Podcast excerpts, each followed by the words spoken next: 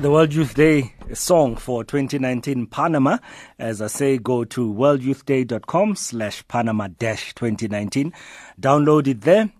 And then uh, call your youth office in your diocese. Make sure you are able to go. Uh, make sure you register, pay your deposit and register. Uh, that way, then you know that uh, you will be going to Panama in 2019. It's from the 22nd to the 29th of uh, January. So, uh, so yesterday, uh, in a year's time, uh, it will be World Youth Day in Panama. so we go now to Father Lawrence Mduduzi Ndlovu. Of course, uh, he is now the new parish priest of the parish of uh, Roodepoort. Father Lawrence. Good morning, Khanya. And how are you this morning? Well, all right, thank you. How are you? Oh, good, thank you.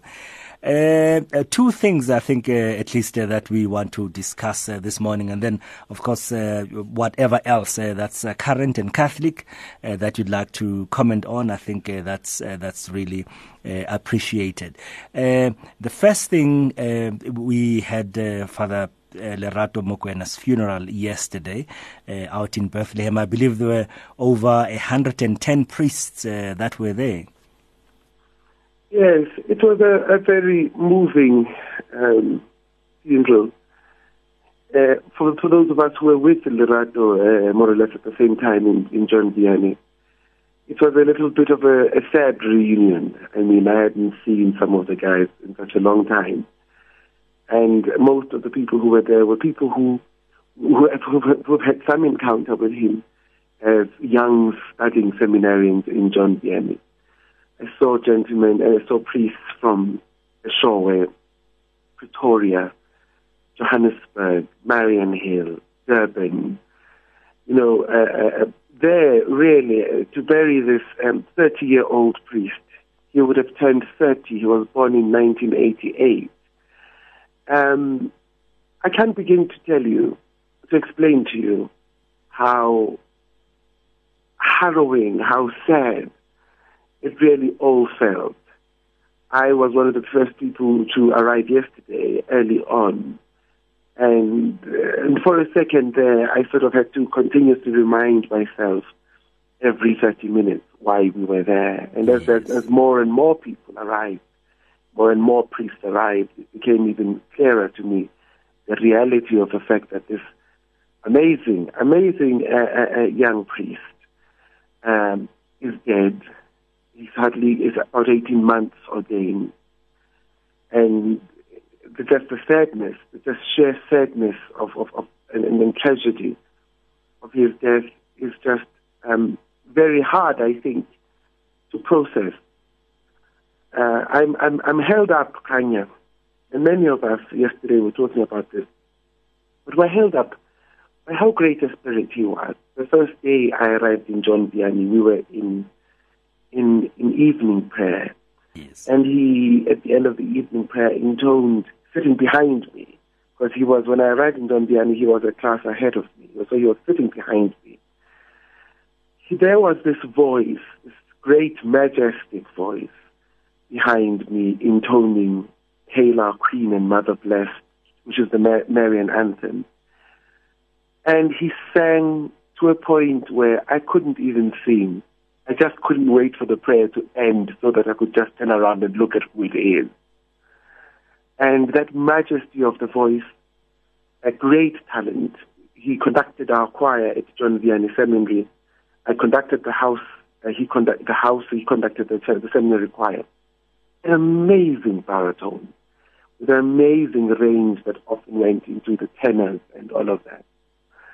Um, we think about him. We prayed for him. We didn't anticipate that his end would be so soon, and most especially in this way. And uh, uh, Bishop uh, Jan de Groef, uh, he also ex- ex- expressed that uh, that uh, Father Lerato was uh, quite talented. liturgy was also his thing. Yes, I happened to drive down. Um, the people that I was driving down with were Anastasia Mputi from our liturgy department, together with Mrs. Maria Teresa Libua. she and Mrs. Anastasia and Mary Teresa Leboa um, are in the Sotho language region, the word that does the translations for the Bishops' Conference in the Sesotho area, yes. which Lerato was part of. Uh, and they too registered how, how passionate he was about his work, how liturgy was really his interest. This really begins many years before in, in, in the seminary, of course, where the, his liturgical interest stood out. Bishop Jan de Groef um, presided over the funeral, uh, over the, the, the Mass, the Requiem Mass. He was joined by Bishop Teddy Kumalo of Eshowe. Teddy Kumalo, Lerato, Father Lerato had been a an altar server in the Diocese of Bethlehem as a little boy under Bishop Teddy uh, Kumalo. And so he really grew up from they had a very close relationship. I spoke to the bishop briefly yesterday, and he too really was just saddened that this, this amazing potential, this young life that found a home in the church very early on in his life. And this is how, in the end, it all ends so quickly. Bishop Teddy Kumalo um, did the final commendation. And Bishop Jan de Groef, in his homily, was reflecting about whether or not, how do we, how do we react about this as being an act of God he was talking about the fact that there were about there's about there's been about three priests before Father Lerato in the Diocese of Bethlehem who have died of car accidents, and uh, it was the, the, the atmosphere of just absolute, absolute, absolute sadness in the eyes of all the people there, young and old, was perhaps one that I will not forget in a while. And that's that's really that really is the question in people's minds: uh, why the dust of Bethlehem, and why car accidents, why priests, and uh, it's something that we cannot explain, of course, uh, at this moment. Yes, it's something that we cannot explain. You know, only thing one that could, could say is that the the decisiveness, as, you, as we've all come to know, the decisiveness of death uh, comes even to the most to the most unexpected person. Um, Father Lerato got a car accident with a big bus, and when one sees the, the photographs and things like that, it is clear that he wouldn't have made it through. But one also remembers that um, is reminded that although accidents do happen, there are decisions, uh, Khanya, that we make every day uh, in terms of enhancing our safety. So even when we, we, we, we, we drive, we always have to make decisions about our safety. Yes. Is, this the, is this the best hour to drive? Am I perhaps in good state? Uh, am I tired? And so on. Will I be able to make it home without any hindrance? All of those kinds of decisions. For instance, we drove down to Bethlehem yesterday from the early hours of the morning, and it was very dark all of us in the car commented at how none of the, most of the part of the roads are unlit. That was a great surprise for me, and I could see why there would be a propensity for, for accidents. And this is uh, Father Lawrence Mduduzi in Ndlovu, and uh, we were reflecting there on uh, Father Lerato Mokwena's Requiem Mass, which was held yesterday in Bethlehem at uh, the John Paul's uh, the Second Center, and uh, that's also where he was interred. Yes, the cemetery for the diocese uh, seems to be is there as well. So we had this um, outdoors mass, uh, outdoor mass, and then processed uh, really in solemn procession uh, with the body of our brother to the graveside. Um, you know, as I walked there, as we walked there, you, you, you're reminded of how we really are a pilgrim people on a journey. Uh, it was even just, just not a, for me, it was just not a walk to the graveside. It really was a reminder. I, I, I came out of this funeral thinking one thing, that we live our lives so sparingly as if we're guaranteed of tomorrow that we choose perhaps not to convey any messages of affection, how we love, how we've forgiven, how we feel, how we, and just choose to just put that away as if tomorrow is a certain thing, that would be able to say all of that and do all of that tomorrow. I could almost feel a little voice in me saying, live a little, you know, and say, and say, and say what you need to say now. Yes. Now, Father Lawrence, moving on to uh, the question of uh, marriages and uh, Pope Francis uh, marrying this uh, couple on uh, on an aeroplane on his flight to Chile, or at least as he was in Chile. And this this was a couple that you know they were the the a hostess and a host. what are your thoughts on this? It's an interesting one. I must be honest with you. Uh, firstly, a cute thing is also so wonderful. Oh my God, you know, it's always moving when people love each other to a point of considering marrying each other. Their case was a, a particular one, if you remember, that they had been married civilly, I think, for over eight years or so yes. before. Yes. And um, I think they have children, and they had planned, they had done their catechism, had planned to get married when their church, their parish church, was struck down by an earthquake. Yes. Um, and so it's not that the intention to marry in the church has never been there or the, the Pope sort of sprung it on them and so on. No. Uh, and even the Holy Father himself, in his sort of uh, recently, has said that uh, he had spoken to them prior and ascertained for himself the intention and I suppose he ascertained also for himself the that there are no hindrances, like maybe one is a divorced person without uh, without um, annulment and so on. So all those boxes were, were, were ticked. And uh, he also says, the Holy Father, that hopefully stories such as these will encourage young couples who in the recent years have not seen the need, you see, get married in a church, but to also see the need that he says sacramental, sacraments, sacraments are, are what should be accessed, are what people should long for, are what should be seen, and so on. So to, in a way, to see all of this um, in public and right across the world, this amazing story of love and getting married in the plane is wonderful. But then the head of a priest, you know, in, my head begins to sort of come in, and you think to yourself, wonderful, this is great, this is wonderful. It's a wonderful thing for the sacrament of marriage, for people to be talking about marriage across the world. And to be married by the Pope, yes. yes. And then you think, oh my God, then but. You see, we are seized as clergy, as priests, with many couples who want to get married in a garden somewhere, in a venue somewhere, and all of that and we it's a bit of a dance, you know, because legally, of course, by way of canon law, you have to, as a priest, apply for dispensation. Yes. To make sure that there is permission for such, for such a thing. There isn't ordinarily permission for people to get married in venues or in gardens. Catholics are expected to be married in a church. That's the first thing. And normally, dispensations would be given if somebody said, we would prefer to get married in a smaller chapel or in the chapel of our university and things like that. All of that is still a Catholic church. Or there's extraordinary circumstances where um, one cannot marry in a church for, for many reasons. All of those things normally one would have to apply for dispensation from the diocesan bishop.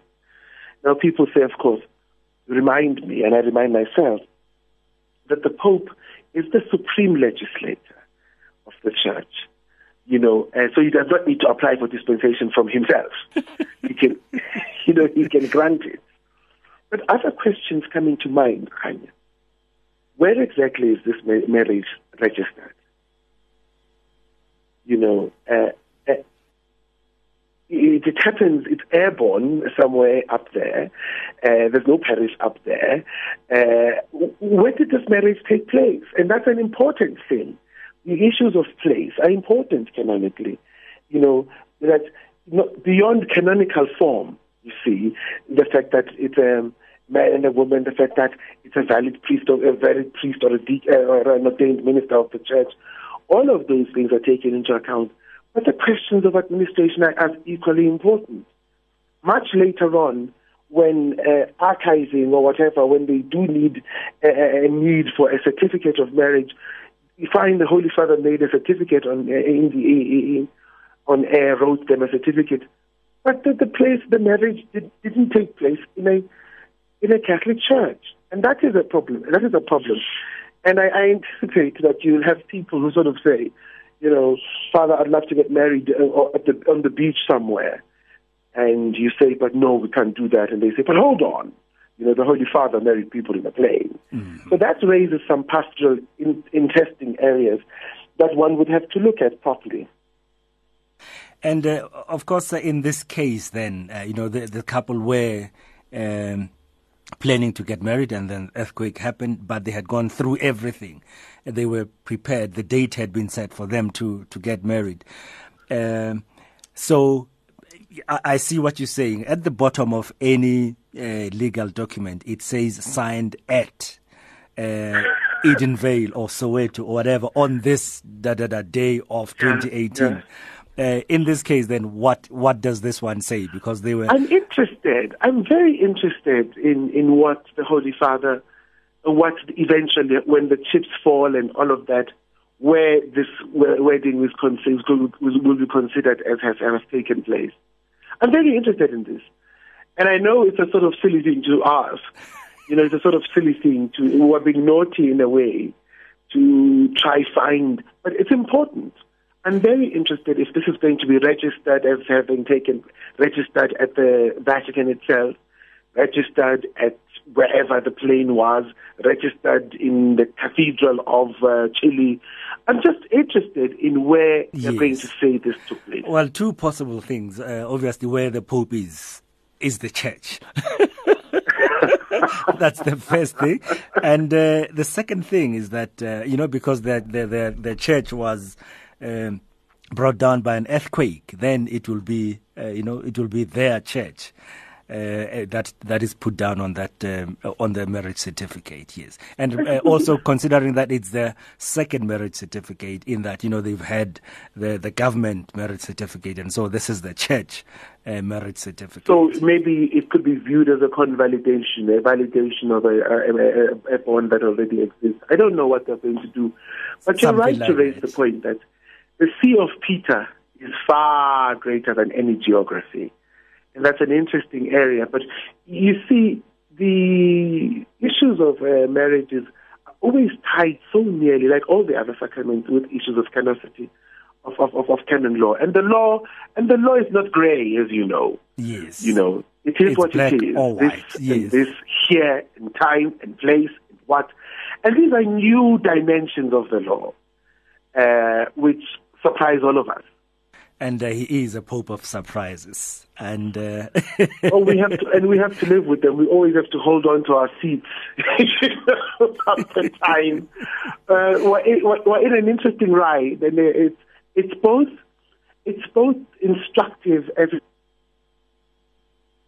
that here we are as if we're going back to seminary 101 classroom, you know, all of us sort of rushing for the code of canon law to see what does it say again on marriage? What's this? Yes. Is, this, is, yes. is this valid again? So in a way, it's, it's very instructive what is going on, but also very, I would say, spiritual, a, a revival of sorts, also an evangelization of sorts.